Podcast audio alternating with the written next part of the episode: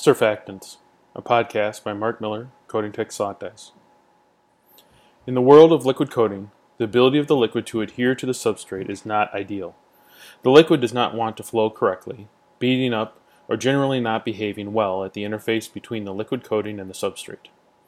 In roll-to-roll coating, there is an air layer that the liquid is trying to push away so it can sit nicely on the substrate and cure into place as a web-coated product. If the surface energy of the substrate and the surface tension of the fluid is not a good match, this air removal won't happen and air-based coating defects occur. This is especially true as the chemistries being developed for coating move away from solvent-based and are becoming more and more water-based. Solvent-based liquids tend to have a better surface tension and interfacial chemistry for absorbing to various web substrates, where water-based liquids want to bead up and allow air into the mix. So what is a chemist to do? Or more importantly, what can a process engineer suggest to help the chemist develop a processable liquid? Surfactants are shorthand for the term surface active agents and can be added in small quantities to overcome the imbalance in surface energy of the substrate and surface tension of the fluid. Of course, many times, the surface energy of the substrate can be altered to improve absorption of the liquid. But if the substrate is controlled and the product is still failing, surfactants provide an alternative solution.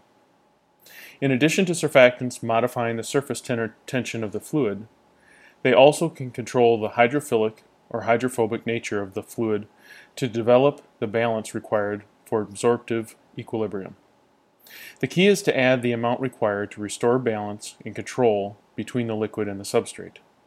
This stabilization energy required to hold the liquid on the substrate is lost in aqueous solutions because a majority of the energy required for adsorption is utilized to simply hold the water molecules together. You can think of the surfactant as a tie layer between the water molecules and the substrate surface. The amount of surfactant required will be higher for a lower solids content liquid. If the surfactant loading is too high, the wetting phenomenon will be exaggerated so take care in determining the surfactant loading in the water-based liquid being coated. This coating improvement chemical provides support more in curtain coating than in meniscus-based coating. The reason being that the liquid is controlled mechanically and chemically in the meniscus system, while in the curtain coating arrangement the chemistry has a larger effect. The other consideration is the time to reach equilibrium after coating.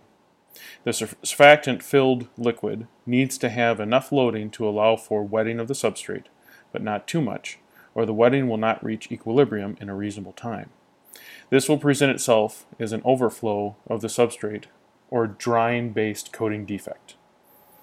This time to equilibrium after coating is considered a dynamic surface tension versus a static surface tension typically measured for liquid applications.